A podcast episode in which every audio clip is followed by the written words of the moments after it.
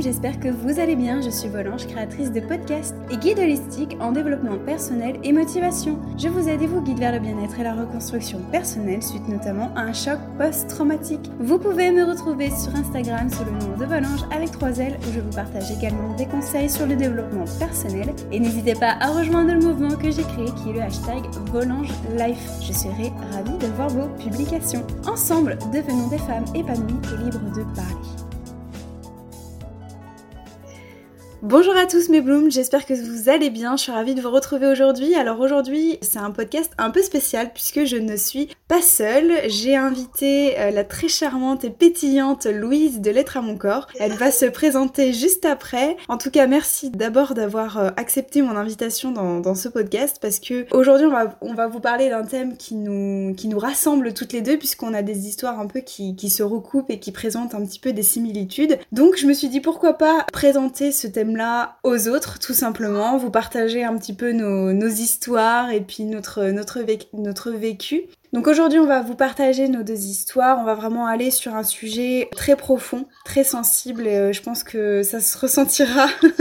on a beaucoup d'émotions dans, dans, ce thème-là aujourd'hui puisqu'aujourd'hui, on va parler de reconstruction. On va parler de notre, euh, de notre reconstruction face à, une, face à une épreuve du passé, face à, face à nos histoires. Donc pour ma part, je pense que si vous me suivez un peu euh, sur Instagram ou si vous écoutez régulièrement mes podcasts, vous savez sans doute que j'ai été victime d'une agression sexuelle de mes 8 ans à mes 12 ans mais que aujourd'hui, voilà, je vous en parle assez facilement. C'est c'est plus facile pour moi aujourd'hui de poser des mots sur ça. Mais euh, en fait, il y a le moment entre euh, l'acte, les faits, euh, l'agression et le moment où aujourd'hui j'arrive à vous en parler. Ben, il y a toute une phase que on n'en parle pas, qu'on n'exprime pas et qui s'appelle la reconstruction, qui s'appelle la prise de parole aussi. C'est toute une période qu'on n'exprime pas, que malheureusement j'ai envie de dire.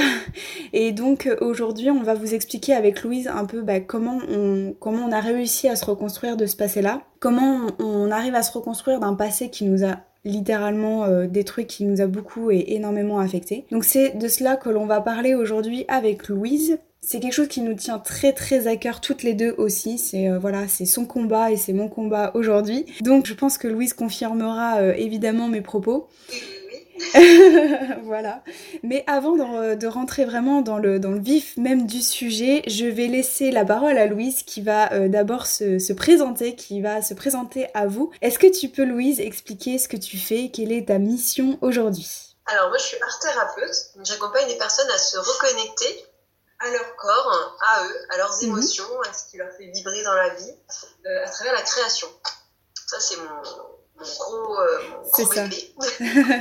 Et en 2017, j'ai créé un projet sur Instagram mhm. qui s'appelle L'être à mon corps. Elle, du bas, être à mon corps. Je mettrai, euh, ouais, je mettrai tous les liens dans ma description, donc euh, vous retrouverez son Instagram, il n'y a pas de problème. Parce que pour moi, c'était important, parce que du coup, j'accompagne les personnes en, en, individuel et en stage. Mhm. Et j'avais envie, en fait, de créer, on va dire, un mouvement thérapeutique Mhm. accessible à tous. Et donc, du coup, l'idée de lettre à mon corps est venue comme ça. Donc, je demandais aux, personnes d'écrire une lettre à leur corps. Et ils pouvaient. Euh, et après, il y avait aussi le médium photo pour ceux qui voulaient. Donc pour expliquer un petit peu aux auditeurs comment on s'est rencontrés, euh, en fait c'est Louise qui m'a contacté euh, sur, euh, sur Instagram. Tu m'as présenté ton projet, j'ai été faire un petit tour sur son Instagram, je suis tombée littéralement amoureuse de son compte.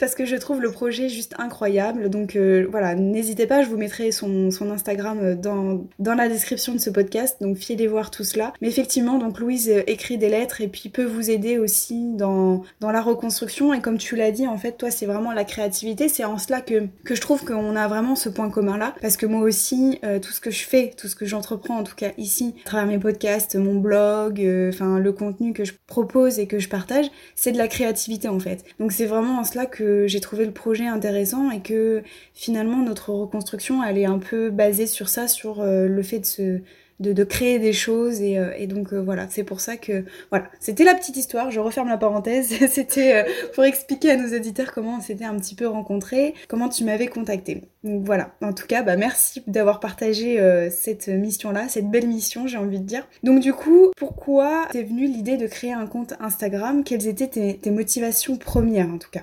Les motivations premières, je pense c'est vraiment, euh, voilà, c'est le but de créer un, un mouvement thérapeutique mhm. qui a plus le plus de personnes possible, parce qu'en fait, il y a plein de personnes qui pour eux, la thérapie, aller voir une psy ou aller voir quelqu'un, c'est vraiment, c'est encore hein, dans les mœurs. C'est ça, c'est pas facile. Mm. Mm. T'es malade, alors qu'en fait, ah oui, écrire lettre à son corps, il y a plein de personnes qui n'ont pas pu passer, en fait, qui n'ont pas pu la faire, cette lettre, parce que c'était trop. Parce qu'en fait, entre l'idée, ah, je vais écrire une lettre à mon corps, ok, vas-y, mm. mais en fait, il faut prendre du temps pour soi. Enfin, il y a des personnes qui n'arrivent pas à prendre du temps pour, euh, pour elles-mêmes. C'est ça. Euh, donc, euh, il y avait vraiment, j'avais envie, de, en tout cas, de leur faire goûter mm-hmm. un, aperçu mm. de ce que ça pouvait être de prendre du temps pour soi, de, de, se, de, de faire aussi un check-up avec soi-même, de se dire, tiens, j'ai quel rapport avec mon corps? Parce qu'il y en a en fait qui, qui pensaient qu'ils allaient complètement euh, insulter leur corps et en mm. fait euh, ils étaient disaient ah bah dans les retours ils disaient bah, en fait je pensais que j'avais j'avais mm. que des mots négatifs mais en fait mm. il n'y a pas eu que ça euh, c'est ça ce qu'il faut expliquer, c'est que la, la, reconstruction, en fait, elle passe aussi par l'image qu'on a de son corps. Donc c'est cela que c'est ça vraiment que tu prônes en fait. Donc euh, c'est vraiment important de je veux vraiment mettre l'accent là-dessus, c'est que la reconstruction quand on se reconstruit d'une épreuve du passé, alors pour nous c'était euh, des agressions euh, sexuelles et des viols, hein, mais toute épreuve du passé en fait on a une image du corps qui peut être bafouée, qui peut être euh, voilà, détruite, hein, j'irai même jusque-là. Donc euh, le travail que fait Louise, en fait, c'est vraiment de vous aider à avoir une, nouvelle image de vous, de vous recréer, euh, de, pardonner votre corps finalement et de vous aider à vous accepter tel que vous êtes et de d'aimer votre corps en fait tout simplement j'ai envie de dire si c'est ça hein. c'est vraiment ça c'est juste de réapprendre à aimer son corps donc j'ai d'ailleurs fait j'ai d'ailleurs fait un podcast là-dessus je crois que tu l'as vu sur comment apprendre à, à, aimer son corps donc ça c'est vraiment en lien avec ça N'hésitez pas à aller l'écouter si ça peut vraiment vous intéresser. Mais en tout cas, voilà, c'est ce que propose Louise aujourd'hui. C'est de la reconstruction. C'est vrai que, et pour moi, c'est un, un, point qui est hyper sensible. Hein. L'image du corps, c'est quelque chose sur lequel je travaille encore énormément aujourd'hui. Parce que on peut vraiment avoir une image du corps euh, bafouée. Alors, il y a la société aussi qui alimente euh, cette chose-là, hein, de, l'image parfaite du corps de la femme. Enfin bon, que sais-je. Donc c'est vraiment euh, sur quoi tu mises aujourd'hui, voilà, de, de créer des lettres parce qu'on en parlera peut-être un peu, mais l'écriture peut énormément aider aussi à prendre du recul euh, sur son histoire, à, exorciser, j'ai envie de dire, certaines choses du passé, etc.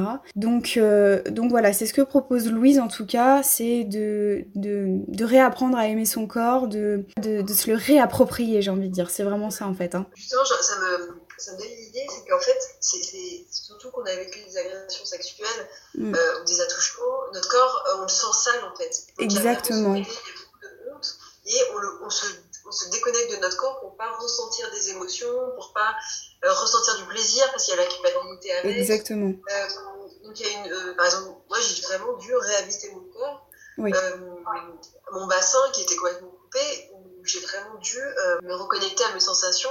Mm. Il y a beaucoup de, même des personnes qui n'ont pas vécu des agressions sexuelles, qui sont déjà eux-mêmes coupées de leur corps. Et surtout qu'il y a tellement de personnes qui sont en fait agressé. Mais c'est en fait le, chiffre, c'est juste, je n'ai plus le chiffre en tête, mais c'est juste, euh, mm. en fait, c'est énorme. En fait, il y a énormément de personnes qui ne savent même pas, euh, mais ils ont les, ils ont les, les séquelles, c'est-à-dire qu'ils ont le comportement. On voit qu'ils sont très, qui ont, mm. qui ont été abusés, mais mm. eux, ils ne savent pas. Et il y en a plein, à 40 ans, ils se rappellent qu'ils ont été violés ou attouchés. C'est ça. C'est un truc de dingue. Et sachant que les troubles alimentaires, c'est souvent lié à aux agressions sexuelles. C'est ça. c'est vraiment un cercle vicieux. Mm. Ouais, donc vraiment, moi j'invite les personnes à réhabiter leur corps. J'accompagne pas forcément que les personnes qui ont été violées ou touchées. Oui, voilà. Après, il y a aussi des personnes qui, me, qui, ont certaines problématiques en commun. Oui, oui, oui. Euh, c'est ce que je, c'est ce que je, prône aussi ici, puisque euh, j'accompagne, donc je, je, donne énormément de conseils donc, par rapport à mon vécu, par rapport à mon expérience. Mais au-delà de ça, pour moi, j'accompagne des personnes, peu importe le traumatisme du passé en fait. C'est voilà, c'est tant qu'il y a une empreinte personnelle qui s'est créée et que c'est compliqué d'en parler, etc. Je pense qu'il y a un travail à faire là-dessus. Donc voilà. Je voulais revenir sur un point que tu avais évoqué, ce qu'évoquait Louise tout à l'heure par rapport à hum, le fait de ne pas se souvenir en fait de, de ce qui nous est passé, c'est-à-dire qu'on a une empreinte qui est là, on peut à certains moments, moi ça, m'est arrivé, hein, on peut en fait se sentir mal, mais on sait pas pourquoi. On a quelque chose, on va aussi, euh, ça peut aller jusqu'à des fractures, par exemple, euh, se fracturer, euh, je sais pas moi, un poignet, un bras, c'est-à-dire que le corps va commencer à parler, mais on ignore pourquoi en fait, hein, c'est clairement ça. Donc ça, ce phénomène-là, c'est ce qu'on appelle l'amnésie traumatique, c'est-à-dire que euh, à un moment donné, en fait, le corps, il va prendre le dessus, il va, il va vous protéger tout simplement, il va effacer tout ce que, toutes les images du passé, etc.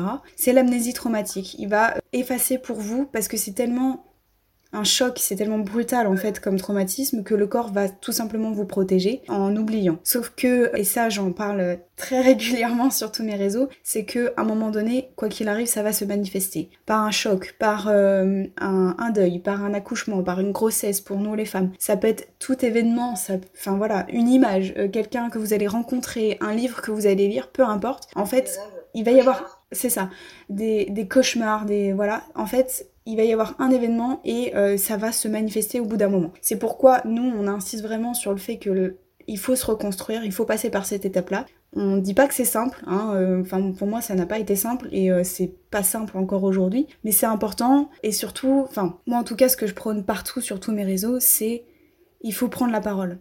Voilà. Et moi, c'est mon combat de tous les jours. Donc euh, voilà, Louise, euh, son combat, c'est de d'aider en tout cas euh, les personnes à, renouer avec leur image du corps. Et moi, ce serait clairement de, de, franchir le cap et de prendre la parole. Voilà. J'avais une autre question à te poser. Donc Louise, puisqu'on est vraiment dans, dans ce thème-là, est-ce que tu peux nous raconter ton histoire, ce que tu as, ce que tu as subi? Ouais. Donc moi, en fait, j'avais, J'étais touchée par celui qui me gardait, qui s'appelle mm. euh, David. J'avais à ce moment-là, je devais avoir entre 7 ans et 8 ans. ça a été pour. Euh, alors, le temps, je n'arrive pas à me souvenir combien de temps ça a duré mm. exactement avec mm. lui. En tout cas, il, il, nous, gardait avec ma soeur. Et, euh, et, du coup, par des jeux, sa papa, maman, en fait, il, il, en profitait. Quoi. Donc voilà, donc il y a eu, lui. Ouais. et après, vers mes 10 ans, 11 ans, il y a eu Thomas. Alors lui, par contre, lui, il m'a violé. Euh, sachant que pendant très longtemps, je ne savais pas que c'était un viol parce que euh, pour moi, un viol, c'était euh, obligatoirement pénis. Euh.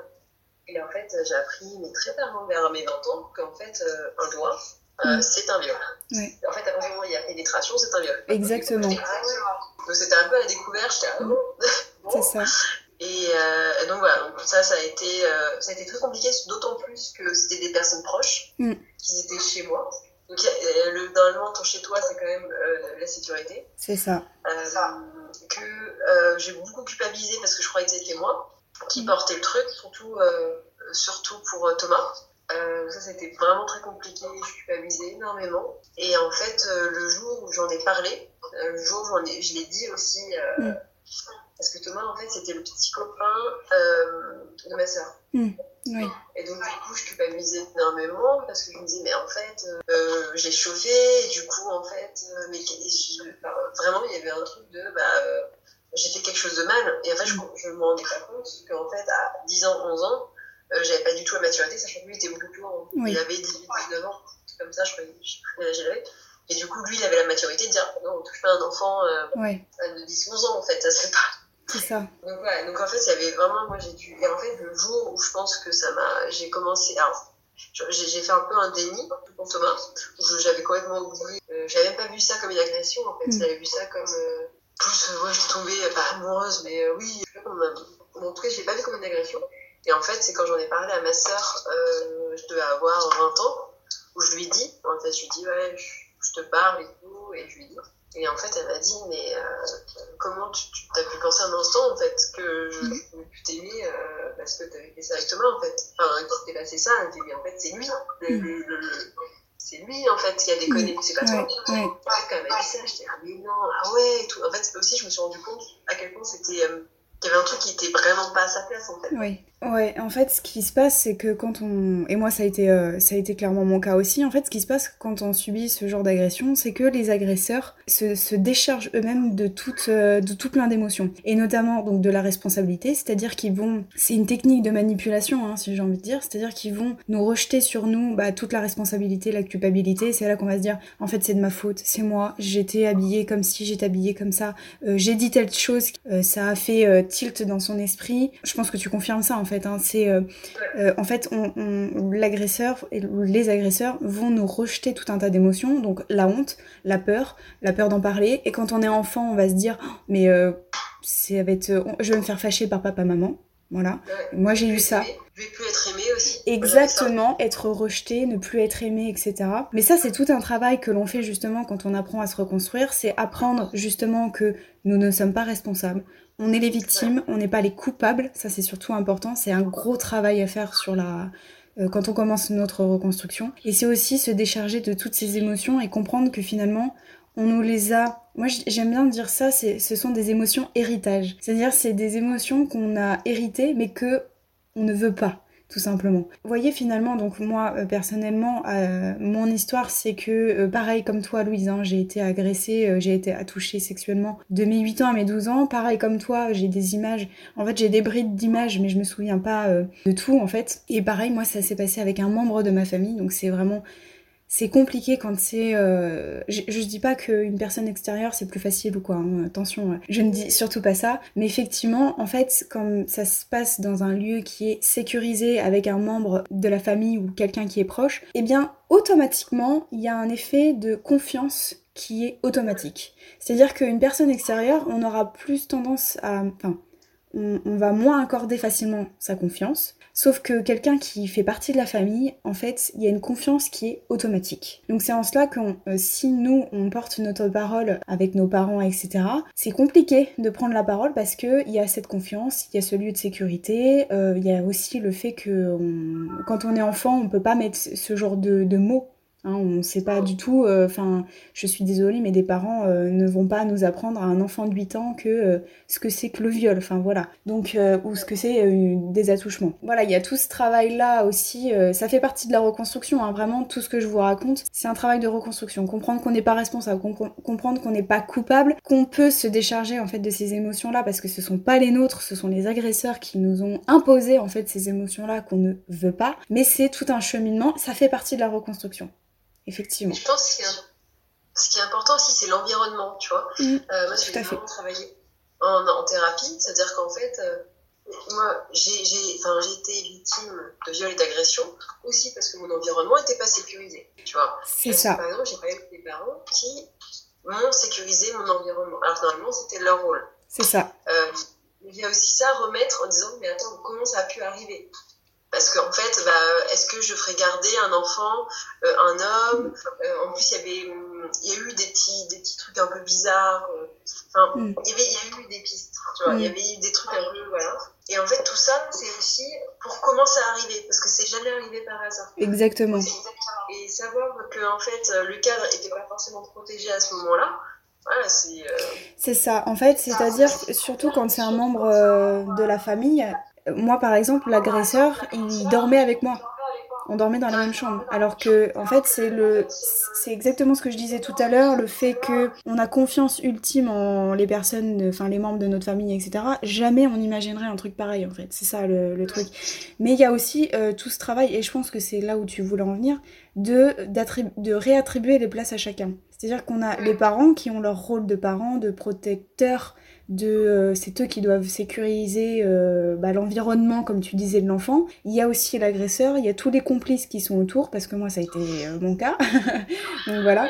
Et donc voilà il y a aussi ce, ce, ce point là dans la reconstruction que peut-être si vous, vous avez aussi euh, quelque chose de, cette sorte, si vous avez subi aussi quelque chose de, ce type-là, c'est donc première étape de comprendre qu'on n'est pas responsable, qu'on n'est pas coupable, qu'on n'est pas, voilà, qu'on a plein d'émotions qui ne sont pas les nôtres. Et il y a aussi un deuxième grand point, ça va être aussi, je dirais une deuxième étape dans la reconstruction, c'est de réattribuer les places à chacun de comprendre que nous on est les victimes, qu'il y a des agresseurs, il y a peut-être des complices aussi également, et il y a le rôle des parents, que chacun doit bien avoir sa place. Parce que quand on subit, et notamment comme toi, quand c'est quelqu'un que l'on connaît, euh, à qui on a vraiment donné une confiance ultime, c'est que les places sont mélangées. C'est-à-dire que les parents vont se sentir fautifs, coupables, nous on va être coupables aussi, et tout ça, ça va se mélanger, et finalement, euh, c'est là que ça va y avoir des discordances, etc. Donc c'est un travail aussi de comprendre que chacun a bien sa place, T'es d'accord là-dessus, ouais. Une autre question euh, pour toi, Louise, c'est tu as pris la parole, donc tu en as parlé à ta sœur, c'est ça? Euh, Pas à ma sœur et à mes parents. Et à tes parents. Euh, et ça, ça m'a vraiment fait du bien. Ouais. ouais, pareil. de ma reconstruction, en fait, j'avais peut-être 21 ans. Mm. Et, je leur ai dit, en fait, j'ai pris rendez-vous avec eux, où je parle, et je leur ai dit. Voilà. Et en fait moi, ce qui m'est venu, c'est bah, avant d'y aller, en fait, je me dis, mais en fait, mon père, euh, j'ai eu, alors que j'avais fait, j'avais, j'avais commencé la psycho, j'avais commencé tout mm. ça, donc euh, j'avais, j'avais déjà fait du travail sur moi et tout. Il y a eu quand même de, je vais être sale devant mon père. Ouais.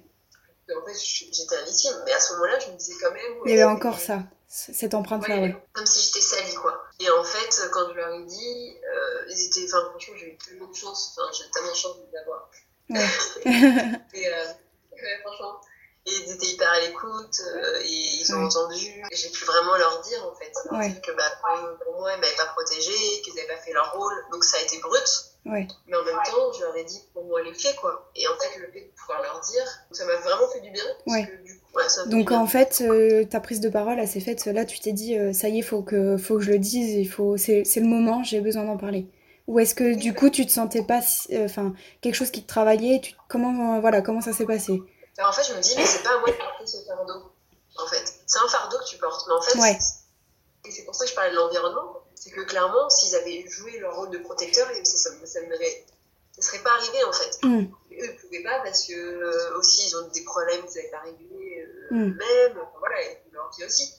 Et du coup, en fait, moi je me dis, mais en fait, euh, j'étais violée à toucher, j'étais hyper jeune, clairement. S'ils avaient joué leur rôle, j'aurais pas, je leur, ouais. ça ne serait pas passé. Mm. Donc, c'est aussi leur part de responsabilité. Ouais. Parce que je pense qu'il y a quand même une part en mode, bah non, c'est pas moi que de partager ce fardeau, en fait, de que l'avoir. Mm. Et en fait, quand je leur ai dit, tu vois. Ouais, je comprends, ouais. Ouais, ouais. c'est important, en fait. Ouais, ouais, ouais, je comprends. Alors moi là-dessus, ça s'est passé un tout petit peu différemment puisque euh, moi c'est mon corps qui a complètement lâché. Donc c'était en l'année 2018 où euh, j'ai subi énormément de choses. Et cette année-là, alors je sais pas si j'en ai parlé euh, sur Instagram ou quoi, mais c'est qu'en fait j'ai appris cette année-là que toute une partie de ma famille était au courant de mon histoire et m'en avait jamais parlé. Donc là ça a été vraiment la douche froide. Ça a été très très dur à bah, assimiler et puis à intégrer en fait tout simplement. Et donc avec la pression de mes études, cette pression-là constante que de garder le silence, hein, c'est vraiment une pression constante que de garder le silence, mon corps a fini par lâcher et je suis tombée en dépression. Je savais très bien pourquoi pourquoi mon corps tombait en dépression, euh, en burn-out, tout ce que vous voulez, c'est que je ne pouvais plus, mon corps pouvait plus supporter euh, le, le, fardeau en fait de garder le silence. Donc c'est là que j'ai dit c'est plus possible, il faut que j'en parle. À ce sujet-là, je ferai une vidéo YouTube d'ailleurs parce que je vais Je, vais expliquer un peu euh, plus en détail mon histoire, mais enfin voilà, donc euh, effectivement oui, c'est un peu, euh, un peu cela. Et du coup, comment, est-ce que tu peux nous expliquer comment s'est passée ensuite ta reconstruction? Qu'est-ce qui t'a permis de, te reconstruire? Donc, est-ce que tu es allé voir des psys? Donc, Comment est-ce que tu as géré cette histoire-là? Comment tu as réussi à te, à te reconstruire? Qu'est-ce qui t'a aidé à te reconstruire? Alors, il y a plusieurs choses. Je pense que ce qui m'a aidé, c'est. Alors, je suis allée voir bien sûr des thérapeutes. Ouais. Et j'ai fait aussi, à un moment donné, où je sentais qu'il fallait vraiment que je me reconnecte à mon corps par exemple, j'avais fait la méthode Greenberg. C'est une méthode où, en fait, euh, c'est basé sur la respiration. Ouais. On a fait plus d'un an. Où, en fait, parce que ton corps, il t'envoie les signaux avant que ton cerveau comprenne, en fait. C'est ça. Donc, en fait, par exemple, euh, quand, quand c'était par exemple quand j'étais dans une situation, même aujourd'hui, du coup, j'en des réflexes. Euh, en fait, c'est mon corps, par exemple, là, j'ai le ventre vachement. Par exemple, si un jour j'ai le ventre vachement rentré, je me dis, ah, mais attends, pourquoi je rentre? Mm. De quoi j'ai peur ah bah d'accord. Et hop, en fait, c'est mon corps qui m'envoie les signaux avant que le cerveau comprenne que qu'est-ce qui va pas. Le corps parle avant, euh, avant la parole, quoi. J'ai fait ça. Il y a aussi la sculpture qui m'a énormément, énormément aidé. Mhm. Euh, la sculpture m'a permis vraiment de mettre en fait en image ce que je disais en thérapie. Donc j'ai fait, euh, j'ai fait des sculptures avec par exemple des thèmes. le, le, titre c'était La femme prisonnière. J'ai fait L'homme sans sexe sans sexe. J'ai fait pervers narcissique. Donc, en fait, ça m'a vraiment beaucoup inspiré. Mhm. Ça m'a aidé parce qu'en fait aussi, je me suis focalisée sur autre chose. C'est-à-dire qu'à partir du moment où j'ai des projets aussi personnels, ouais. sculpture, c'est un projet en fait. T'as un début, t'as une fin. Mhm. Et du coup, ce qui m'a permis aussi de gagner confiance en moi, parce que quand euh, je voyais ce que je faisais, j'étais là, ah ouais, c'est moi qui fais ça. c'est ça. Et en même temps, ça, ça permettait d'avoir d'autres projets que le corps, en fait, que pendant très longtemps, je pense que j'étais euh, focalisée sur le, le maintenir. Ouais. Euh, pas trop gros, pas trop. Euh, Donc vachement sur le poids. Et en fait, à un moment donné, j'ai lâché. Je pense que ah, ça a vraiment fait du bien, parce que j'ai d'autres projets, d'autres mm. trucs. J'ai fait des choses que j'aimais, qui, qui me parlaient. Donc voilà. Donc ouais, c'est toi ce qui va, ce qui t'a vraiment vraiment aidé à te reconstruire en fait, c'est comme tu le disais au tout début de ce podcast, c'est la créativité en fait. Ouais. C'est ça, donc c'est l'écriture, c'est la photographie. On avait parlé aussi, il me semble, de danse. De danse, alors j'ai fait de la danse. Ouais. Après, c'est surtout les mouvements, en fait, c'est vraiment se reconnecter. Euh, ça peut être la danse. Après, je dirais pas que c'est le mon truc, c'est plus par le yoga. Des... Oui, voilà, c'est ça, le yoga, tout ce qui. En fait te permet de te reconnecter avec ton corps. Et donc c'est vraiment la créativité. Et c'est vraiment bah voilà c'est là-dessus que j'ai réussi à me, à me retrouver dans ton histoire parce que bah moi aussi c'est ce qui m'a énormément aidé. Pour le coup c'est vraiment l'écriture qui m'a vraiment aidé à libérer euh, ma parole. C'est un très bon exercice d'ailleurs que je recommande à toutes les personnes qui n'arrivent pas à prendre la parole encore que l'écriture peut vraiment vraiment vous aider. Donc que ce soit l'écriture de lettres comme tu fais Louise ou que ce soit vraiment une écriture euh, une lettre pardon à soi-même ou que ce soit destiné à quelqu'un quoi, peu importe si vous l'envoyez ou pas, mais juste d'écrire, le fait d'écrire, ça aide à prendre du recul, ça aide à prendre la parole, ça aide à se reconstruire tout simplement. Enfin, c'est juste, euh, enfin, moi, c'est ce qui m'a vraiment aidé. Je pense qu'en fait, le revers du silence, c'est juste qu'on puisse euh, s'exprimer, peu importe les moyens, que ce soit l'écriture, euh, la prise de parole, que ce soit les podcasts sur Instagram ou même ce que vous voulez, hein, les vidéos YouTube, enfin, peu importe le projet créatif que vous avez. En fait, le voilà, notre revanche contre le silence, c'est que pendant des années, on, enfin moi en tout cas, on m'a, je devais garder le silence tout simplement. On m'a forcé à garder le silence, donc euh, pour moi c'est une revanche en fait sur ça, c'est euh, juste de pouvoir m'exprimer, de l'écrire et tout ça. C'est vraiment quelque chose qui peut, euh, qui peut vous aussi, en tout cas si vous écoutez ce podcast, qui peut vraiment vous aider à vous reconstruire. Ah oui, j'avais une autre question aussi à te poser parce que j'en parle assez souvent sur sur mes réseaux. Je dis souvent que pour se reconstruire, il faut accepter accepter son histoire, accepter qu'on puisse pas changer euh, le passé finalement, qu'on peut pas changer ce qui s'est passé. Quel est ton point de vue par rapport à ça? Est-ce que euh, tu confirmes que euh, pour se reconstruire, il faut passer par l'acceptation? Ouais, carrément. Mais je pense qu'il y a vraiment une vraie acceptation du côté de dire ok, on a été victime, mm-hmm. de mettre la responsabilité sur les personnes qui sont responsables ou qui n'ont pas fait leur taf, entre guillemets, qui leur rôle, ouais. Mm. Ouais, n'ont pas utilisé leur rôle, mm. et en même temps se dire ok, ça, ça s'est passé. Ça, j'ai été victime. Mais je ne suis pas que ça. je ne suis pas euh, que victime, en fait.